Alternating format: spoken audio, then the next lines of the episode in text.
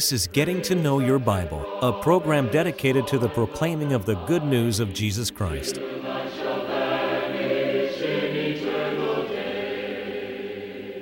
Here's Billy Lambert. The wife of a very famous uh, entertainer said, I thought money could bring happiness. I've been terribly disillusioned. It was George Bernard Shaw who said there are two tragedies in life. One is to get your heart's desire, and the other is not to get it. You know, there are many people today that are not as happy as they could be. Today, we're going to be talking about life at its best. What is life at its best? Are you living that kind of a life? Please stay tuned today as we talk about life at its very best. Now, on getting to know your Bible, we offer a free Bible correspondence course. I emphasize it is free. Please stay tuned as we pause long enough for you to learn uh, more about the Bible course and how you can receive it. To help you in your study of the Bible, we want to send you this Bible correspondence course. This course is non denominational, it's based on the Bible. It's conducted by mail, and it's free. To receive this course, write to Getting to Know Your Bible, P.O. Box 314, Summerdale, Alabama 36580, or call toll free 1 877 711 5214.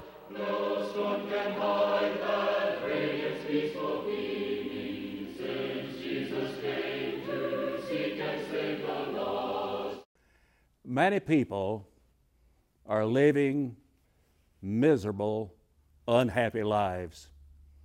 It's my desire that you get the best out of life.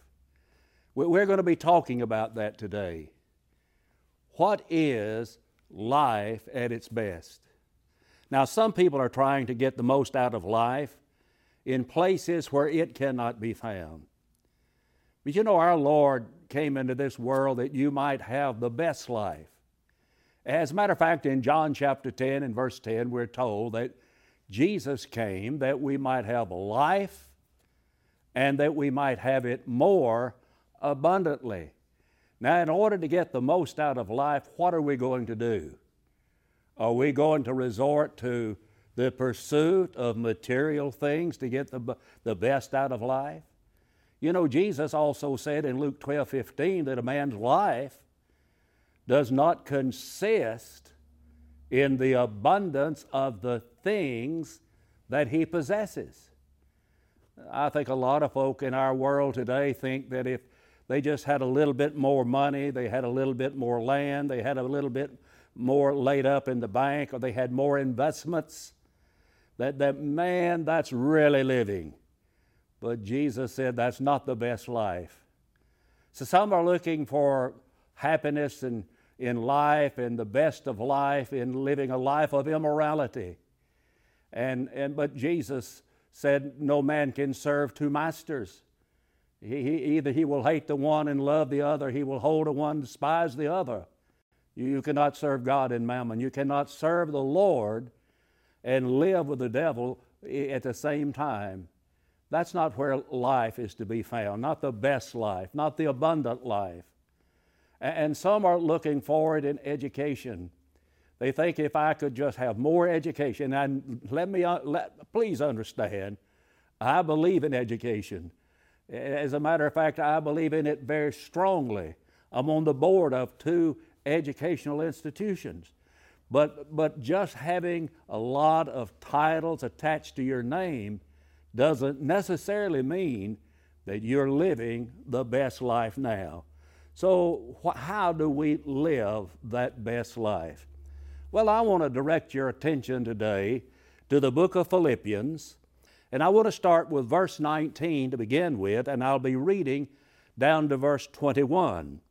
For I know that this shall turn to my salvation through your prayer and the supply of the Spirit of Jesus Christ, according to my earnest expectation and hope that in nothing I shall be ashamed, but that with all boldness, as always so now, also Christ, listen to him now, Christ shall be magnified in my body, whether it be by life or by death. Now listen to verse 21 carefully. For to me to live is Christ, and to die is gain. Folk, that, there you have it, good people.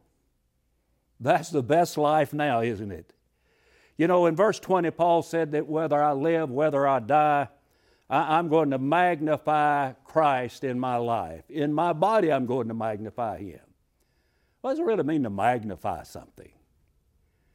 Well, I, I remember my mother having a, a little glass looking thing, and, and I remember as a little boy wondering about that little glass looking thing, and, and I learned that I could take it and put it over an object or maybe a newspaper or a book I was reading, and, and it made it larger, it magnified it. You see, to magnify something means to give an enlarged view of it. And people today need to see Christ magnified. If there was ever a time that there ought to be a magnified view of Jesus, it ought to be today. Well, you say, who ought to be doing the magnifying? I ought to be doing that. Christians ought to be, magnify Christ in their lives. Listen to Paul in 2 Corinthians chapter 4 and verse number 10 always bearing about in the body the dying of the Lord Jesus Christ. That, that the life of Christ, that the life of Christ might be made manifest in our body. You say, well, what does he mean here? That as we live on this earth, in our lives, day in and day out, we ought to be showing we ought to be manifesting, we ought to be magnifying the life of Jesus Christ. I think one of the things possibly missing in modern day uh, religion, in so called modern day Christianity, and I use that term somewhat loosely as, as some would use it, but, but I think the thing that is missing is that we're not showing how Jesus would have us to live. I remember as a young preacher reading some books that, that changed my view about what it meant to live for Jesus. One of those books was entitled In His Steps, and another was entitled The Cost of Discipleship, written by a German author, Dietrich Bonhoeffer. And in that book, he talked about cheap grace cheap grace.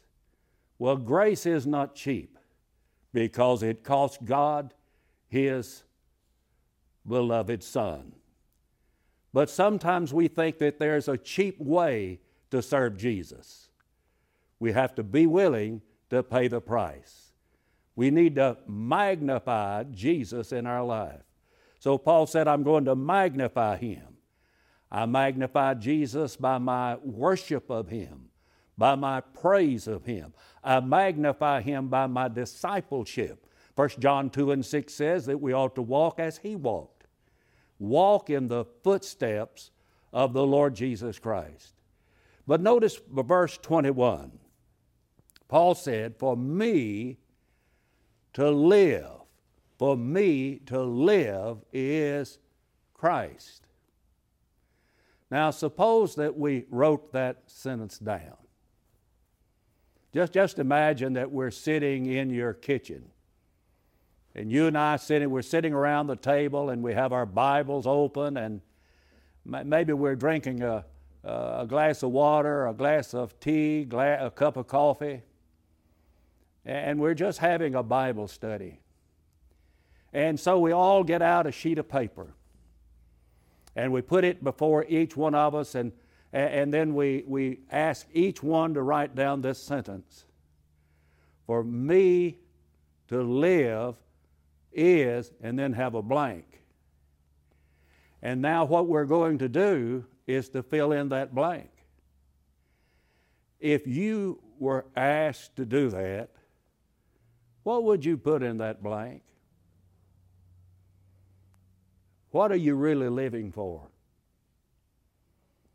Are you really living just to make money? Just to make money? I remember what Solomon said about that. He said, Riches take themselves wings and, and they fly away. It doesn't take you very long to, to, for it to leave you. Is that really what you're living for, just to make money? Someone will say, well, well, you know, I'm in the business world, and what I'm doing, I, I live to climb the corporate ladder. And if that's what you put in that blank, well, then that shows what you're trying to find the best life in. It, trying to climb the corporate ladder. But is that where it's at? Is that what life is all about? Paul said, For me to live is Christ. And then he said, There's an advantage for me living for Christ. For me to live is Christ. He was living in Christ.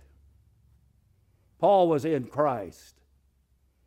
The way that a person gets into Christ as a believer in Jesus, as a penitent believer in Jesus, as a penitent confessing believer in Jesus, the way we get into Christ is uh, Paul taught in Galatians 3:27 as well, as well as Romans 6, 3 and 4, we're baptized into Christ. And Paul had been.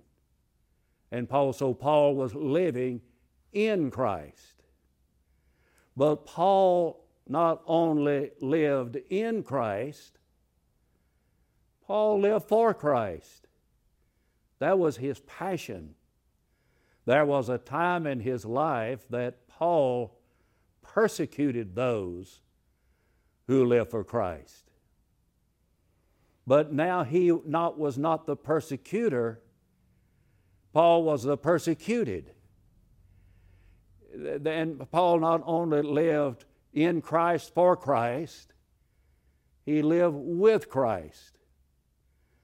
I don't know exactly how to explain what I have in my mind about that statement, but I think of a person living with someone. You see, I live with uh, my, my wife and I have been married over 50 years. And I live with my wife. I'm at home with my wife. She is my everything so far as earthly relationships are concerned. And when I live with Christ, when I live with Him, I think that speaks of our daily walk with Jesus. I think the best life, folks, is a life where you live for Jesus. Now, now, there's nothing wrong with having material goods. It's wrong when those material goods have you. And, and number one in your life ought to be, ought to be the Lord Jesus Christ. We ought to have Him first in our lives. And if I were to try to make an assessment today of the greatest need we have in our world, in America, and throughout all the regions of the earth, it is for every man, woman, boy, and girl on the face of this earth to be committed to the Lord Jesus Christ, to live for Christ. And there's an advantage to it. Have you ever thought about the advantage of living for Christ? Let, let me ask you a question. I, I, I want to be your friend. And I hope that you'll look at me as your friend. And as a friend to a friend, what are you living for? Are you living for Christ? Is He the core? Is He the center of your life? Every life needs a point of reference. Every life needs a center. So, what are you living for? But let me tell you the advantage of it. Paul said, For me to live is Christ, and to die is gain. That, that makes me think about a passage in the book of Revelation, chapter 14 and verse 13. But blessed are the dead which die in the Lord, yea, henceforth saith the Spirit, that they may rest from their labors and their works do follow them. You see, when we live for Christ, when our focus is on Jesus Christ, then when we leave this world, there is an advantage to it. There is gain. It is gain because now we are with the Lord. It is gain because now we are through with all of the discomforts and all of the things that, that caused us discomfort and trouble in this whole world. We're through with all of that when you make Jesus Christ the center and the focus of your life. You want the best life? Life at its best, folks, life at its best is living and centering your life around the Lord Jesus Christ. That's the best thing you can do for your home. I talk to families occasionally who are having difficulties, th- things that are, that are troubling the family and causing problems between the husband and wife, or maybe the parents and the children. And I have yet to be uh, counsel a family like that. But what they've not taken their focus off of Jesus Christ. We need to be focusing on Jesus today. Life at its best is a life that centers around Jesus Christ. And if you don't remember anything else I say today, please remember life at its best is living for Christ. And to die after you have focused your life on Jesus, to die is gain. Paul went on in the next passage by saying that, that he was in a strait betwixt two. He had a desire to depart and be with Christ. He said, It's far better. That's in verse 23 to, to, to part and be with Christ after you've lived a life that's centered around Jesus, that focused on Jesus. It's, a, it's far better to do that. And, and I want to encourage you if you've never thought about Jesus, if you've never considered Jesus, if you're struggling with your life, maybe, maybe it could just maybe be that you're not getting the most out of life, the best life, because you've taken your focus and put it in places that will never, ever give you life at its best. But let's look at another thing Paul teaches in this great chapter. If, if you'll notice in verse 27, Paul teaches that life at its best is conduct. Listen to verse 27. Only let your conversation, that is, your conduct, be as it becometh the gospel of Christ, that whether I come and see you or else be absent, I may hear of your affairs, that you stand fast in one spirit, with one mind, striving together for the faith of the gospel. Now, life at its best is conduct. Listen to him again. Let your conduct be as it becomes the gospel. You know, some things are not very becoming. That is, they're not very fitting, they're not very proper. But it is very proper, it is very fitting for our lives to be in harmony with the gospel of Jesus Christ. I have often said as I'd be speaking to a group of people that my, my wife helps to coordinate me, that is, with my clothing. I, I, may get up and I get dressed on a Sunday morning, maybe to go preach, and, and I'll go ahead and pick out a tie, and she'll say, You know, that, that I just hate to tell you, Billy, but that tie is just, It just doesn't do anything for that suit you have on. And I, I've talked to a lot of men, and I found out I'm not in the boat by myself. You say it's just not very becoming. Folks, can I just talk to you out of my heart? Our lives ought to be becoming of the gospel. It ought to beautify the gospel. Our lives ought to be in harmony with the gospel. And, and listening to what some of our younger people are saying today, one of the great disappointments they have in life is that they see those who are older, who are supposedly their leaders so far as their spiritual lives are concerned, and they see those lives are not quite like they read about in the Bible. That is, they're not living a life that is in harmony with the gospel. You know, the gospel teaches us really how to live, doesn't it? Oh, it's for our salvation when we obey the gospel. Paul said the gospel is the power of God unto salvation in Romans 1:16. And that gospel saves us by believing the gospel, by by b- believing it and by uh, being baptized into Christ because Jesus had said, He that believeth and is baptized shall be saved.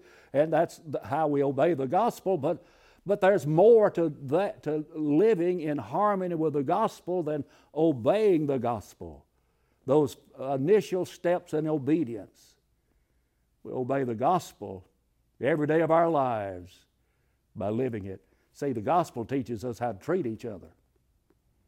Wouldn't it be a better world if we treated one another with love, and kindness, and goodness? I, I like what the late President George Bush, number 41, used to say. And I think his desire was a good desire for a kinder, gentler world. Wouldn't that be wonderful? If all people everywhere would start living in harmony with the gospel. Let me tell you what, what Jesus said in Matthew chapter 7 and verse 12. Whatsoever you would that men should do unto you, do you also unto them. Can you imagine the revolution that would begin in the world today if we started treating each other in, in, in keeping with what that passage teaches, if we started treating other people like we'd want other people to treat us, frequently my wife and I go into someone's home to sit down and study the Bible with them. And if it's someone with whom we have never studied before, th- this is the way, after we've had a prayer with them, this is the way we begin the study.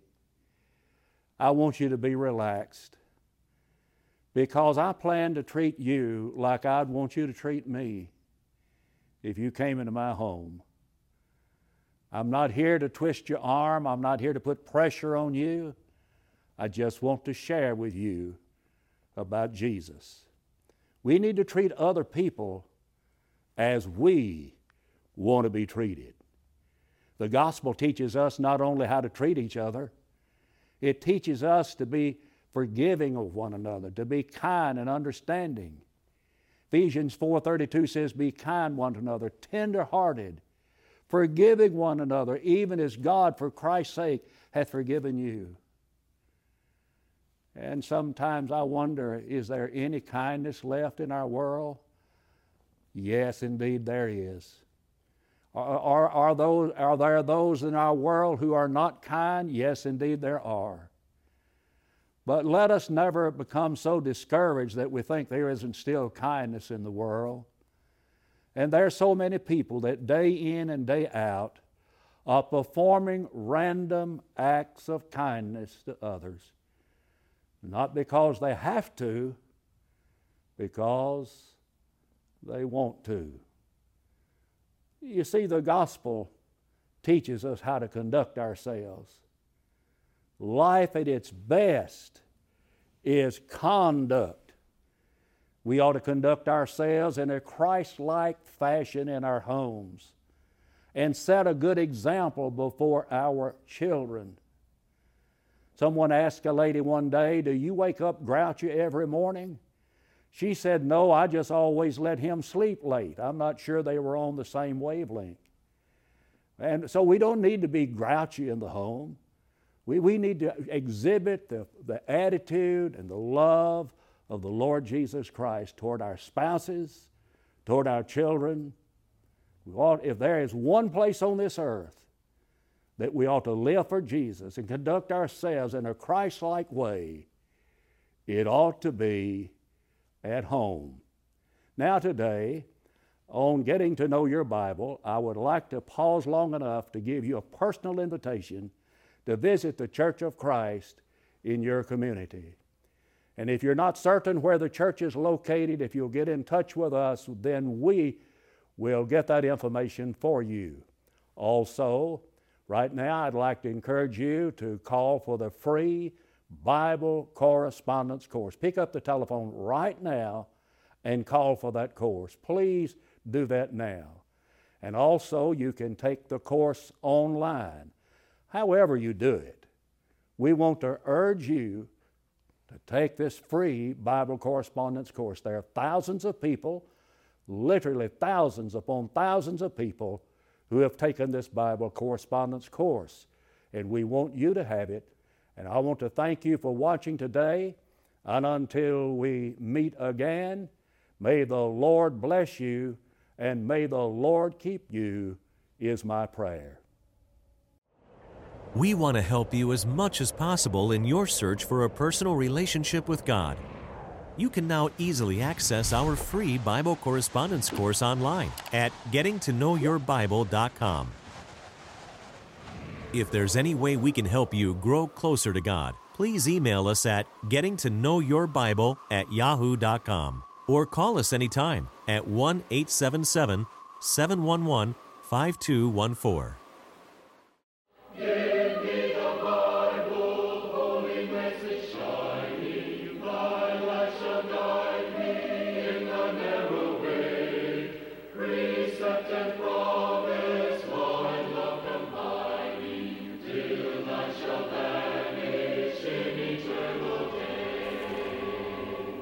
Getting to Know Your Bible has been presented by Churches of Christ. If you have a question about the church, or if you would like the location of a Church of Christ near you, or to receive the free Bible course, write to Getting to Know Your Bible, P.O. Box 314, Summerdale, Alabama 36580, or call 1 877 711 5214. Join us next time for Getting to Know Your Bible.